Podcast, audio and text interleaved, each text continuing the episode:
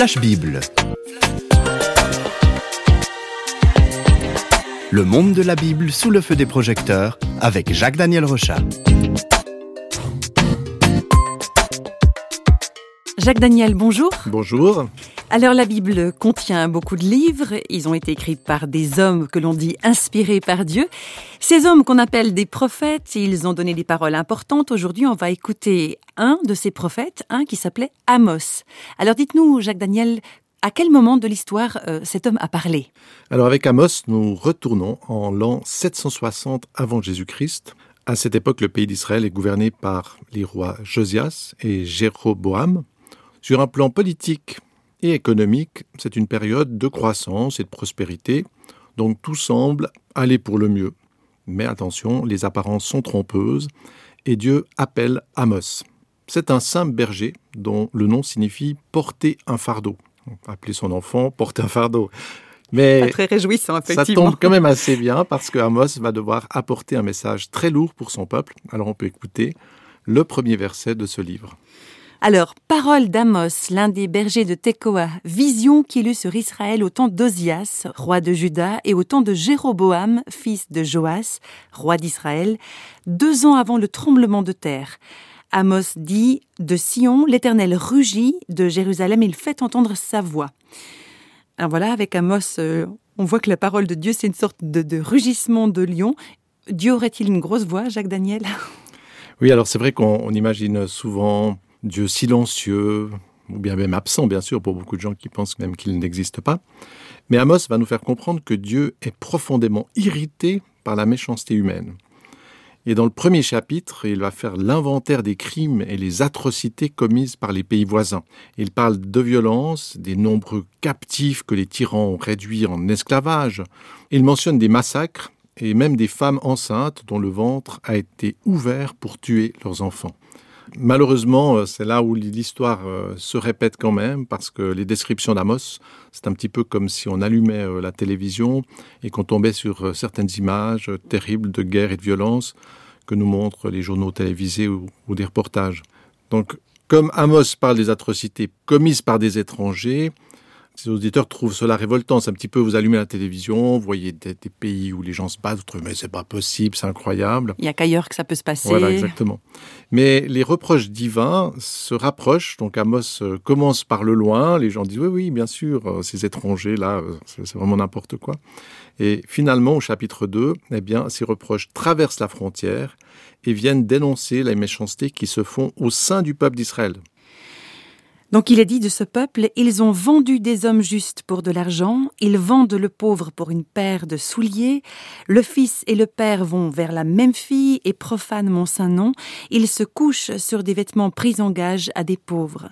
Donc euh, en quelque sorte l'exploitation des femmes, l'esclavage, la cupidité, les abus, ça se passe pas que chez l'étranger, ça se passe chez eux. Oui, tout ça c'est dans le peuple. Et ça c'est dans le peuple. Et pour Dieu, ces oppressions et ces injustices qui se situent à l'intérieur du peuple qu'il a choisi, qu'il a béni, qu'il a enseigné, c'est quelque chose euh, d'inacceptable. C'est peut-être même plus grave parce que quand quelqu'un fait le mal par ignorance, on peut encore le comprendre, mais quand quelqu'un sait pertinemment euh, que c'est mal, que c'est quelque chose de terrible, que ça amène la souffrance, eh bien c'est beaucoup moins compréhensible.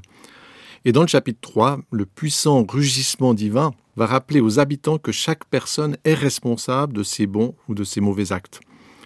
Et ce sont des propos que donne Amos qui ont de nombreux échos dans, dans le Nouveau Testament, par exemple. On peut écouter une parole qu'on trouve dans le Nouveau Testament et qui rejoint exactement ce qu'a dit Amos à cette époque.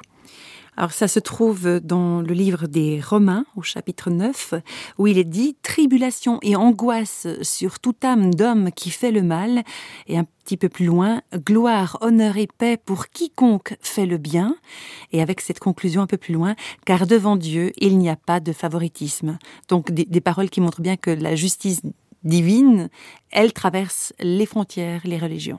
Voilà, c'est quelque chose d'universel. Et ça c'est très important Dieu n'a pas de chouchou dans un sens.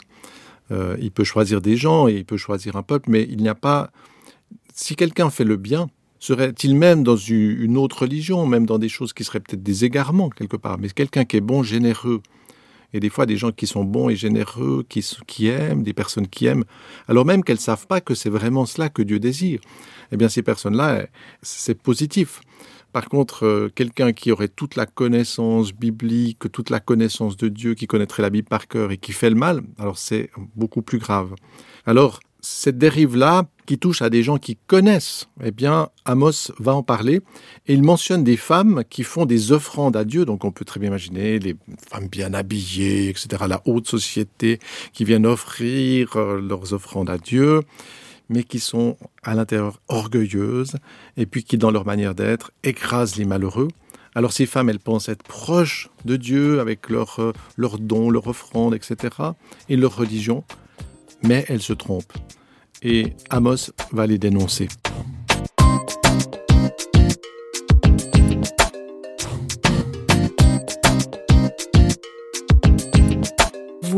Mettez l'accent sur le fait qu'on peut être quelqu'un qui célèbre Dieu, qui veut lui, lui être agréable, mais par l'attitude, on ne lui est justement pas agréable. Oui, c'est vrai, et c'est le problème de la religiosité. C'est que la religiosité, ça peut être une espèce de coutume dans des temples, dans des églises, on va célébrer Dieu d'une certaine manière, et on va croire que Dieu aime cela.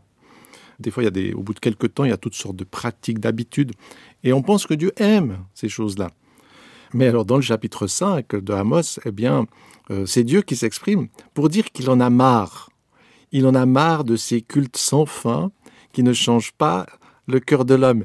Écoutons-le parce que c'est vraiment intéressant. Alors voilà, ce qui est écrit. Je hais, je méprise vos fêtes. Je ne peux pas sentir vos assemblées. Quand vous me présentez des sacrifices et des offrandes, je n'y prends aucun plaisir. Et les veaux engraissés que vous sacrifiez en action de grâce, je ne les regarde même pas.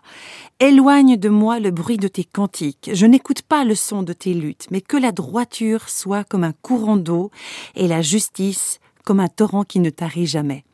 Donc un Dieu qui en a marre des cantiques, des chansons, des cultes, des offrandes, effectivement, ça peut surprendre. Oui, tout à fait. Et je trouve que bah, le prophète à l'époque qui a annoncé cela, il a dû avoir un certain courage parce que euh, ça a dû un petit peu choquer.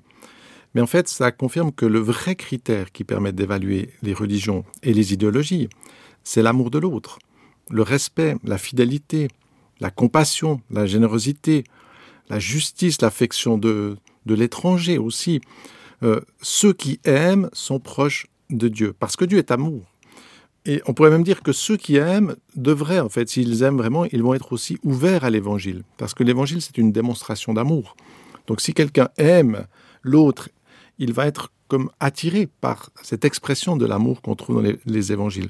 Parce que quand le Christ donne sa vie, c'est pas un rite religieux.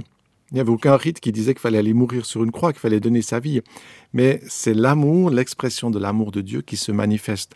Et quand Jésus est venu et ce qu'il a fait, ça n'était pas de la religiosité. Au contraire, là, ceux qui étaient religieux, c'est même ceux qui l'ont condamné. Parce qu'ils étaient pris dans, dans justement une vision fausse de Dieu. La religion de Jésus, c'était d'aimer. C'est la religion de Dieu, en fait.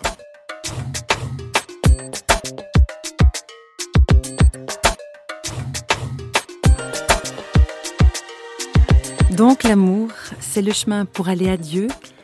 Alors c'est vrai que c'est très difficile d'aimer. Mmh. Et en fait, euh, j'y réfléchissais. Vous avez des personnes qui réalisent des exploits sportifs, ils doivent travailler, s'entraîner, etc. Vous avez aussi des personnes qui vont apprendre énormément de choses. Donc ils vont prendre beaucoup de temps pour étudier, rechercher, et puis peut-être qu'ils obtiendront un prix Nobel. Eh bien, tout cela, c'est plus facile à faire que d'aimer. Et quand on regarde dans le monde, finalement, on va trouver des gens très forts physiquement, très forts intellectuellement, avec toutes sortes de talents. Mais de trouver des gens qui aiment vraiment, c'est quelque chose de très difficile. C'est plus difficile d'aimer que d'avoir un prix Nobel. Euh, et c'est pourquoi Amos va dénoncer l'égoïsme qui s'emparait de ceux qui devraient être des modèles. Il va montrer que finalement, c'est très difficile d'accéder à cette dimension d'amour. Et même dans le peuple, dans ce peuple qui a été choisi, eh bien, cet amour apparaît comme inaccessible. Et la conséquence de ce peuple qui finalement sombre dans la méchanceté, sombre dans l'oppression de l'autre, eh bien, c'est que lui-même euh, va être déporté, qu'il va en quelque sorte subir ce qu'il est lui-même.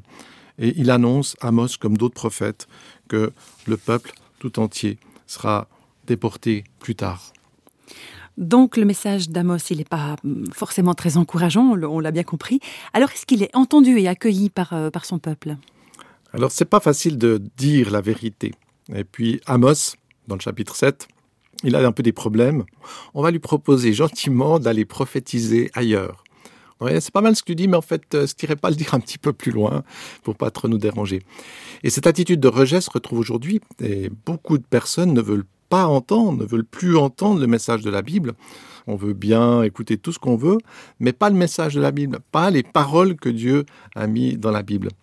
Et dans le chapitre 8, Amos va dénoncer cette attitude qui consiste à ignorer l'avertissement. Peut-être comme maintenant, des gens pourraient fermer l'interrupteur de la radio euh, en se disant, bon là, on ne veut plus les entendre mais ça n'empêche pas finalement que cette émission se poursuive, que ces paroles sont toujours là. Alors euh, Amos dit attention. Alors voici ces paroles. Écoutez ceci, vous qui dévorez le pauvre et qui ruinez les malheureux du pays. Vous dites nous augmenterons les prix, nous falsifierons les balances pour tromper, puis nous achèterons les misérables pour de l'argent et le pauvre pour une paire de souliers. L'Éternel l'a juré, je n'oublierai jamais aucune de leurs œuvres. Je changerai vos fêtes en deuil et tous vos chants en lamentation. Voici, les jours viennent, dit le Seigneur, l'Éternel, où j'enverrai la famine dans le pays, non pas la disette du pain et la soif de l'eau, mais la faim et la soif d'entendre les paroles de l'Éternel. Voilà, alors ça c'est, il y a une sanction finalement à, à notre attitude. Et c'est intéressant parce qu'Amos va montrer que ces gens qui voulaient ignorer cet avertissement, qui disaient va prophétiser plus loin, va dire tes choses plus loin, eh bien il annonce qu'un jour, ce sera l'inverse, c'est que si on refuse que Dieu nous parle, effectivement Dieu peut se taire à un moment donné. Et il dit plus tard, eh bien, ceux qui refusent d'écouter finiront par espérer intensément que Dieu leur parle. enfin, soif de ça. Oui, oui, après ils diront, mais, mais, mais, pourquoi ce silence? Et des fois, c'est cela, on voit des gens, ils, ne veulent rien de Dieu, mais par contre, dès qu'il y a une difficulté, ils vont dire, mais aide-moi, fais quelque chose. Euh, beaucoup de personnes, en fait, aujourd'hui, qui rejettent Dieu, sont les mêmes qui vont s'adresser à lui lorsqu'ils seront dans la souffrance ou devant la porte de la mort. Et c'est pas la bonne attitude de ne pas vouloir écouter quand Dieu nous parle, pour plus tard euh, lui crier, euh, l'appeler de toutes ses forces, quand finalement on aimerait qu'il nous parle.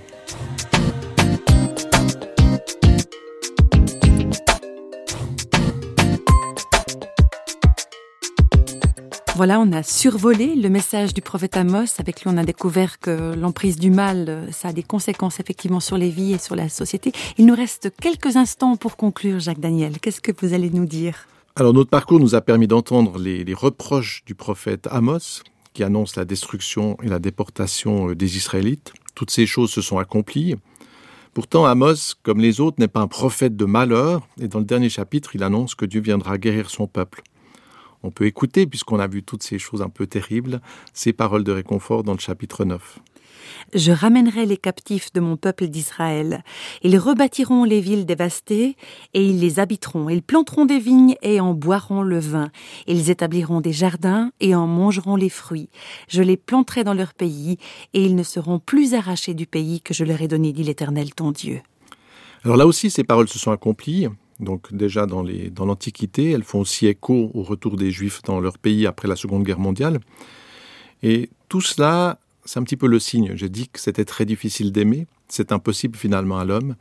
Et on peut voir dans ces événements, dans ces paroles aussi, que l'amour qui nous permet d'aimer, c'est l'amour qui vient de Dieu.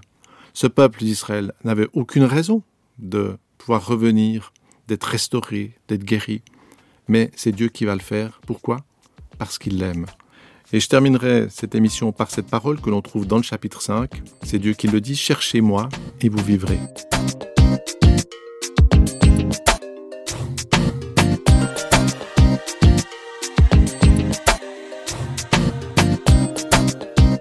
Les feux des projecteurs de Flash Bible s'éteignent pour aujourd'hui. Flash Bible vous a été proposé par Radio Réveil en collaboration avec Jacques-Daniel Rochat.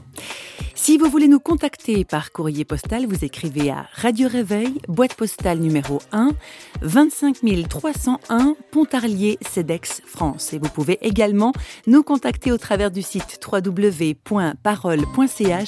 et nous rejoindre sur Facebook. Au revoir et à bientôt.